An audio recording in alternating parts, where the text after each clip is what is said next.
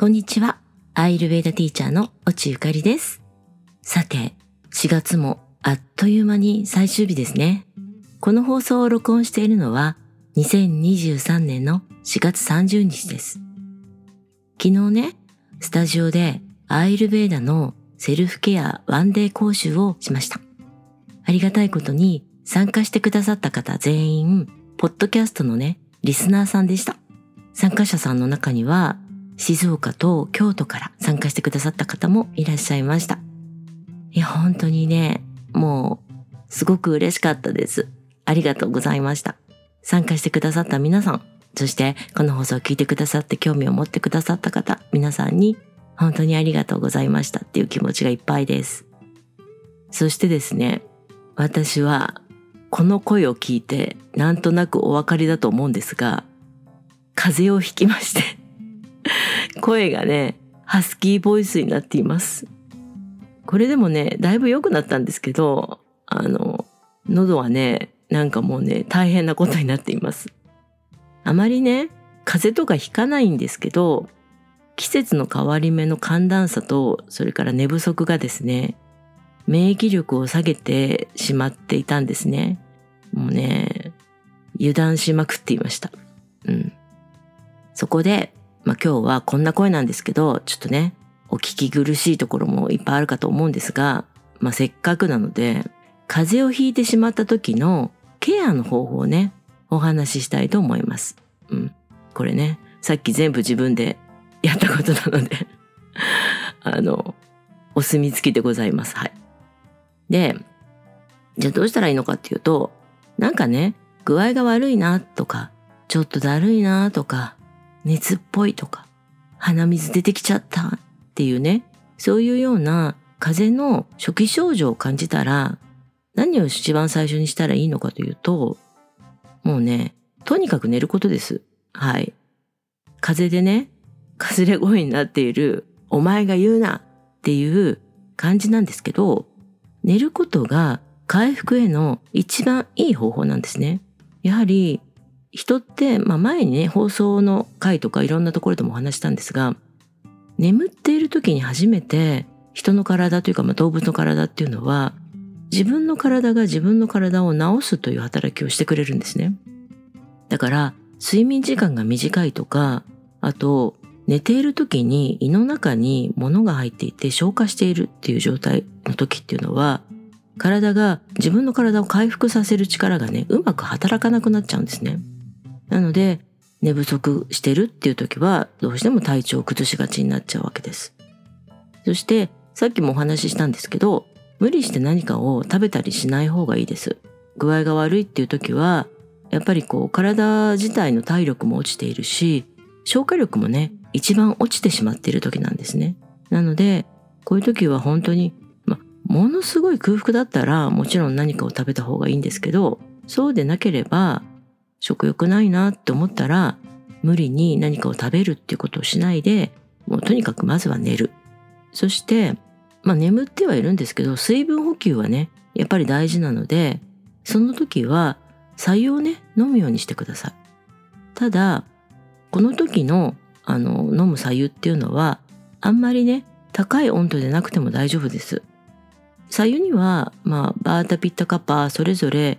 この温度が適正っていう暑さがあるんだけどカバとかはね本当にものすごく暑くてふうふうとね冷ましながらゆっくりすすりながら飲むっていうのがカパの基本的な白湯の飲み方なんですけどさすがに風邪をひいてこうぐったりしてる時にそれをやれっていうのは無理なことなのでじゃあそういう時はどうしたらいいのかって言ったらまあ飲める温度の左右。ただまあちょっとぬるすぎるのはねもう左右とは言わないのであそうだな。自分の体温よりも高めの温度。だから40度から50度前後ぐらいだったら大丈夫だと思うので、まあ、そういうものを飲むようにする。熱い状態で、まあ、ポットに入れ、保温ポットとかね、そういうものに入れといて、まあ、枕元に置いておいて、目が覚めて、ちょっとこう水分補給するっていう、そういうね、感じがいいんじゃないかなと思います。それから、体力が戻ってきて、食欲が出てきたら、よく煮込んだね、消化が楽なスープとかそういうものを取ってください。圧力鍋とかを使って野菜と肉を30分から40分コトコトとね煮たら肉も野菜もトロトロに柔らかくなった滋養のつくスープができるので、まあ、そういうのがねおすすめです。それと牛乳で作るお粥もいいかなと思います。これは水と牛乳でお米を柔らかく煮て作るんですね。で、この時の水と牛乳の量はね、同量です。普通にね、お粥を作る時と同じように作ります。生米からだと大変かもしれないので、炊飯器でね、炊いたお米、まあご飯ですね。このご飯から作る方が簡単かなと思います。ご飯の量はね、だいたい50から80グラムぐらい。で、水と牛乳はそれぞれカップ1杯か、それよりね、少し少ないぐらいです。カップ1杯って、まあ、250ml なので、だいたいだから目安としては 200ml から 250ml っていう、そういう感じですね。ただ、この牛乳がゆを作るとき、注意しなくちゃいけないのは、塩を入れちゃダメってことです。あとね、牛乳はね、しっかりね、煮立たせるってことです。牛乳と塩は、アイルベーダではね、食べ合わせが悪い食品の組み合わせなので、入れてしまうと、あの、消化が逆に重たくなっちゃうんですね。なので、牛乳を取るときっていうのは、塩分とか、それから酸味そういうのはね、ダメなんですよ。あの、チーズ作るときって酸味入れますよね。ああいうように、あの、固まって消化にどんどん重たくなっちゃうんですね。なので、酸味とか塩味っていうのは、牛乳と一緒に取るのは NG。だから、魚類とかも基本は一緒に取らない方がいいっていうふうに言われています。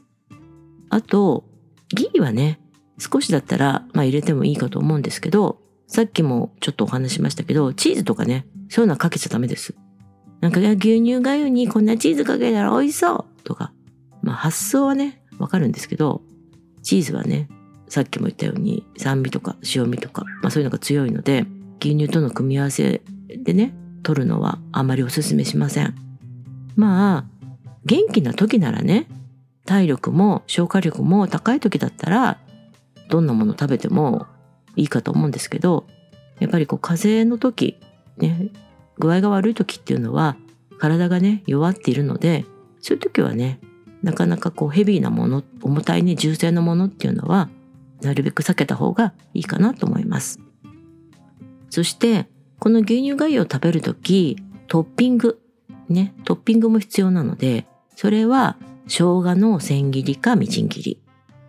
生姜はね、消化を助けてくれる働きのあるハーブです。なので、牛乳のお粥は、まあ需要があるんですけど、さっきもお話したように、牛乳もお米も、実はね、食べ物としては重たい質なんですね。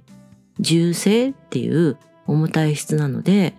まあ、これをね、あの、取るってことは、まあ、消化になるべく負担をかけないようにするっていう働きをプラスしなくてはいけないので、その時に一番活躍してくれるのがこの生姜になります。なので、牛乳のお粥を食べるときは、ぜひとも生姜のみじん切りないし、えー、生姜の千切り。まあ、すりおろしだとね、ちょっとね、辛みが強くなっちゃうかもしれないので、そっちのね、みじん切りとか、あの、細切りのね、千切りとかの方がいいかなって思います。そして、喉の痛みや炎症を抑えたいとき、そういう時には、蜂蜜もおすすめです。一番簡単なのはね、ティースプーン一杯の生の蜂蜜をそのまま舐めるだけです。蜂蜜には呼吸器系の細菌の繁殖を抑える働きとか、それと喉の炎症を抑える働きっていうのがあるんですね。そして粘膜の保護もしてくれるので、喉が痛い時、蜂蜜をね、一さじ舐めるといいかと思います。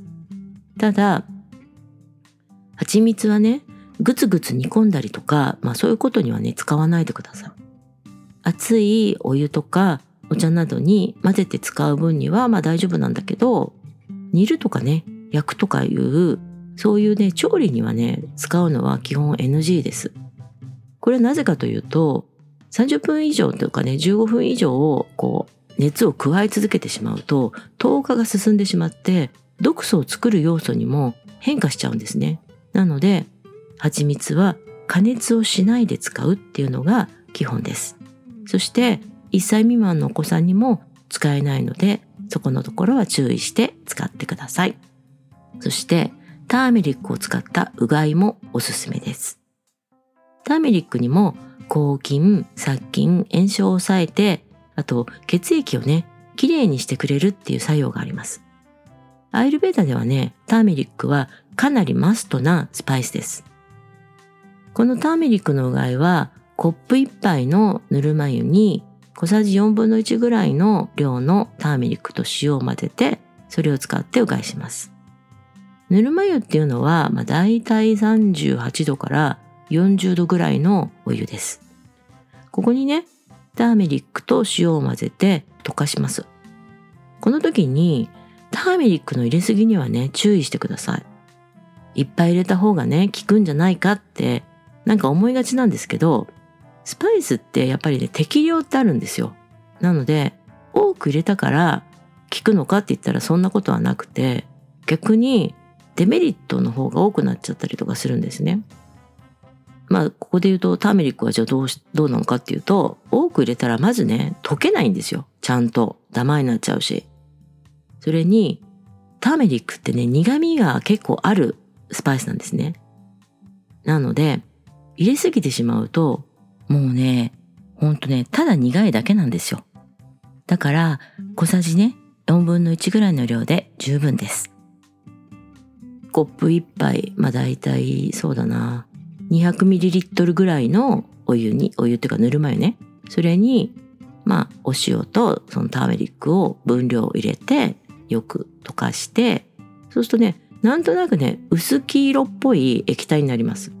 ターメリックってもともとはお湯とかお水とかに溶けるんではなくて油に溶ける質があるので本来はね水ではそんなに溶けないんですよ。なので全部溶けきるわけじゃないんだけどあの薄ね黄色っぽい感じの液体になります。でそれを使ってうがいしてください。普通にガラガラガラガラベーガラガラガラガラベーっていう感じでいいと思います。